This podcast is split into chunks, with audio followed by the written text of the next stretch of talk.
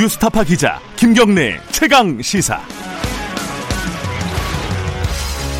네, 삼성 합병 의혹을 수사 중인 검찰의 이재용 삼성전자 부회장 기소 여부 결정을 초익기에 들어간 가운데 네, 검찰이 이재용 부회장에 대해서 기소 유예 처분을 내리기로 사실상 내부 방침을 정했다라는 소리들이 나오고 있습니다. 어, 어떻게 봐야 될까요? 기소도 못할 수사라면서 이제 검찰총장 사퇴해야 된다. 진작부터 강한 톤으로 비판해 오신 분이시죠. 더불어민주당 박용진 의원과 이 문제 또 이제 최근 정치권 현안들 같이 짚어보도록 하겠습니다. 박용진 의원님 안녕하세요. 예, 안녕하세요. 박용진입니다. 네, 박 의원님. 아침에 통화 감사드리고요. 지난 6월 말에 검찰 수사심의위 불기소 권고 결정 후에 최강시사 인터뷰에서 이렇게 말씀하셨어요. 수심이 네. 불기소 권고도 말이 안 되지만 심의위가 이렇게 권고했다고 해도 검찰이 불기소하면 안 된다. 1년 7개월이나 수사해놓고 기소조차 못할 수준의 수사한 거라면은 이거야말로 사실 검찰총장이 책임지고 관둬야 된다라고 하셨었잖아요. 기억하시죠? 예, 예, 그렇습니다. 그런데 이제 확정된 건 아닌데 검찰에서 이재용 부회장에 대해서 기소유예 처분을 내리기로 사실상 내부 방침을 정했다라고 YTN이 보도를 했어요. 이런 네, 얘기가 꽤 돌고 있던데, 네. 이거 사실일까요? 사실이어서는 안 될 텐데요. 어, 저는 이게 약자한테는 강하고 또 강자한테는 한없이 약해 빠진 이른바 개혁 대상인 대한민국 검찰의 전형적인 태도라고 보고요. 이 보도가 나온 게 기자가 잘못 취재하거나 이런 게 아니라면 아마 검찰 수뇌부의 전형적인 국민 여론 간보기라고 저는 봅니다. 간보기다. 어, 이제 말을 예. 좀 흘린 거다라고 보시는 거잖아요. 예, 예. 이렇게 해서 국민들 여론이 어떤지, 국민들 분노 지수가 어느 정도 되는지 봐서요. 여차하면 돈 있고 힘 있고 빽 있는 사람, 게다가 대한민국에서 가장 어, 힘센 경제 권력이자 정치권도 주물럭주물럭하고 사법부도 주물럭주물럭 한다고 하는 삼성 어, 총수 이재용 부회장을 여차하면 어, 그 법의 정의로부터 이렇게 빼주려고 하는 태도를 보이고 있다고 생각해서요. 이거 뭐 온 국민이 지금 초긴장해야 될 상태라고 생각합니다.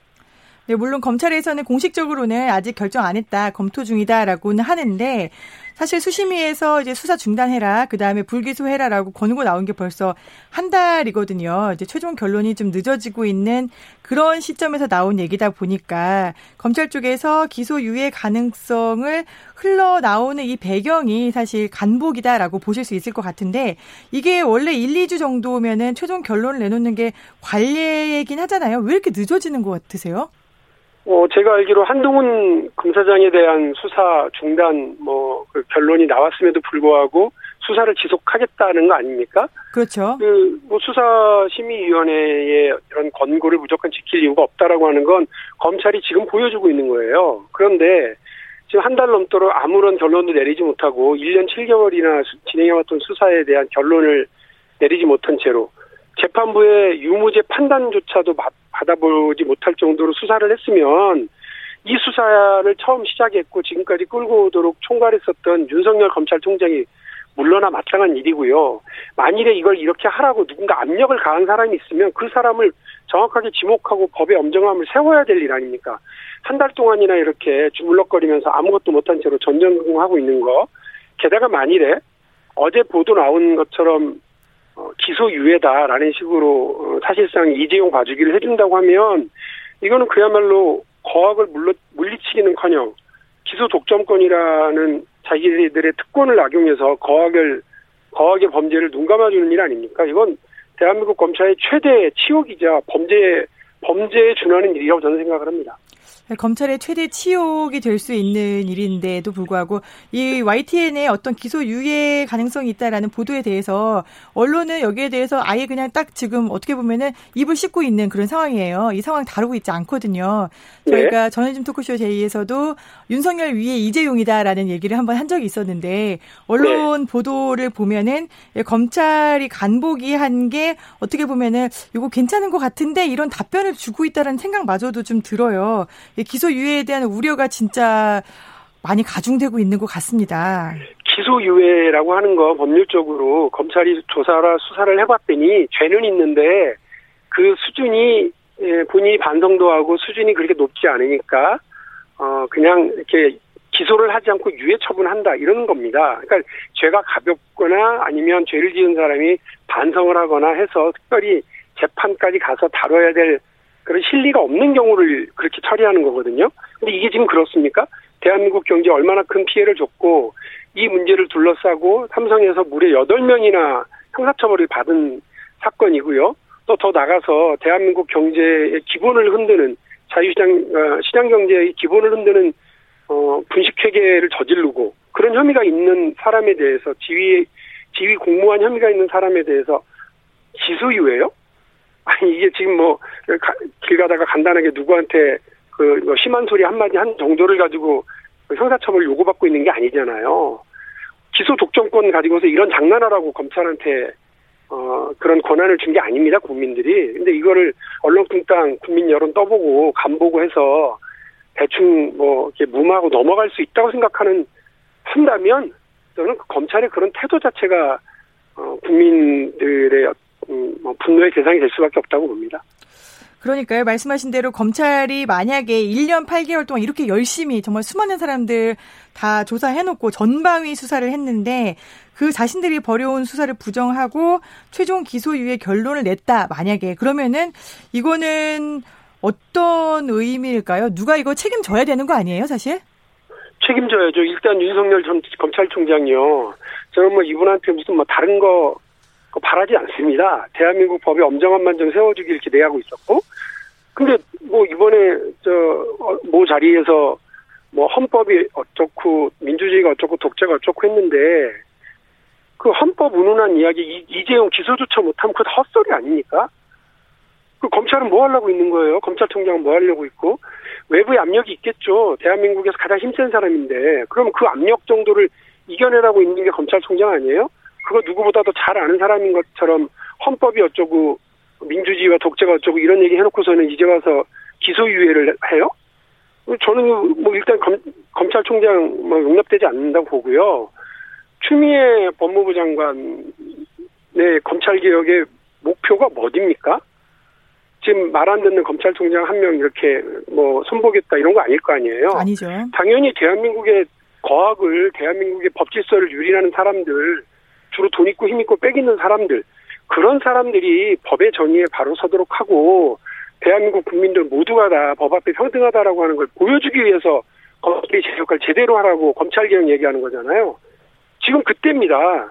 지금 그걸 할 때라고요. 근데 그런 거는 눈 감고 검찰 인사권 가지고서 계속 국민들 앞에서 검찰총장하고 그 이렇게 입씨름하는 것으로 검찰 개혁이 이루어지는 게 아니지 않습니까? 검찰이 자기 역할을 할 수 있도록 하고 또 검찰이 이런 일에서 머뭇거리면 추상같이 명령 내려야죠. 지휘권 뒀다 뭐합니까 이럴 때. 검찰 개혁의 어떤 추상 같은 역할 이제 지금 이 시점에서 발휘를 해라. 그럼요. 추미애 장관이 검찰 개혁을 진정으로 원하고 대한민국 법 질서를 바로 세우겠다는 그걸 정, 주무 장관을 하고 있는 분이라면 지금 이 시점이고 이 타이밍입니다. 근데 이 지금 말씀하신 것처럼 윤석열 검찰총장이 최근에 그런 얘기했어요. 독재를 언급을 했잖아요. 어, 그래서 네. 본인은 원래 사람에 충성하지 않는다라고 얘기하셨던 분이기도 한데 어, 자유민주주의는 평등을 무시하고 자유만 중시하는 것이 아니라 독재와 전체주의를 배격하는 진짜 민주주의다라고 했어요. 근데 이게 독재와 전체주의를 두고 현재의 여권을 비판한 것이 아니냐라는 해석도 나왔는데 이 부분에 대해서는 어떻게 보세요? 우리 여당 쪽이 그 법의 엄정함 앞에서 어, 원칙을 흔들리고 또 뭐 이재용 부회장처럼 돈 있고 힘 있고 빽 있는 사람들은 봐주자고 얘기하고 그러면 그런 얘기 하셔도 돼요. 그런데 본인이 그 책임자라고요, 지금. 대한민국의 법의 엄정함을 세워야 될. 아까 말씀드렸습니다만, 1년 7개월을 본인 주도로 수사해놓고, 이제 와서 기소유예 하려고 만일 한다고 그러면, 민주주의니 독재니 헌법이니 윤석열 총장이 했던 얘기 다 헛소리잖아요. 그, 그런 말씀 하시기 전에 행동으로 보여주시면 됩니다. 검찰총장 딱 그 해봐야 2년 하는 거고요. 그 2년 동안 대한민국의 국민들이 생각하고 있는 어, 법의 엄정함 그리고 만인 앞에 평등하다라고 하는 그 원칙 그런 걸 지키고 나서 그런 어, 멋있는 말씀들 하셔도 되잖아요. 근데 만에 하나 지금 이제 그 멋있는 말씀을 하시고 나서 정치 권력에는 이렇게 세게 나가셨는데 경제 권력에는 좀 약한 모습을 보인다라고 하면은 여기에 대해서 추미애 법무부 장관이 하실 수 있는 일이 있을까요? 아이 뭐 저는 그 이거를 기소유예 처분하겠다고 그러면 검찰이 단독을 하지 않을 거라고 보고요. 당연히 보고 들어갈 거라고 보고 법무부 장관이 이와 관련해서 어 제대로 된 처분 지휘를 하지 못하면 저는 법무부 장관도 어 당연히 비판 대상이 될 수밖에 없고요. 더 나가서 저 정말 듣기 싫은 소리가 문재인 정부도 삼성 앞에는 어 길을 못 핀다더라 음. 이런 식의 시민단체 비판들 정말 듣기 싫거든요. 근데 만일에 검찰총장하고 법무부 장관이 이 역할을 제대로 못하게 되면 이런 얘기를 꼼짝없이 문재인 정부가 들어야 되는 상황입니다.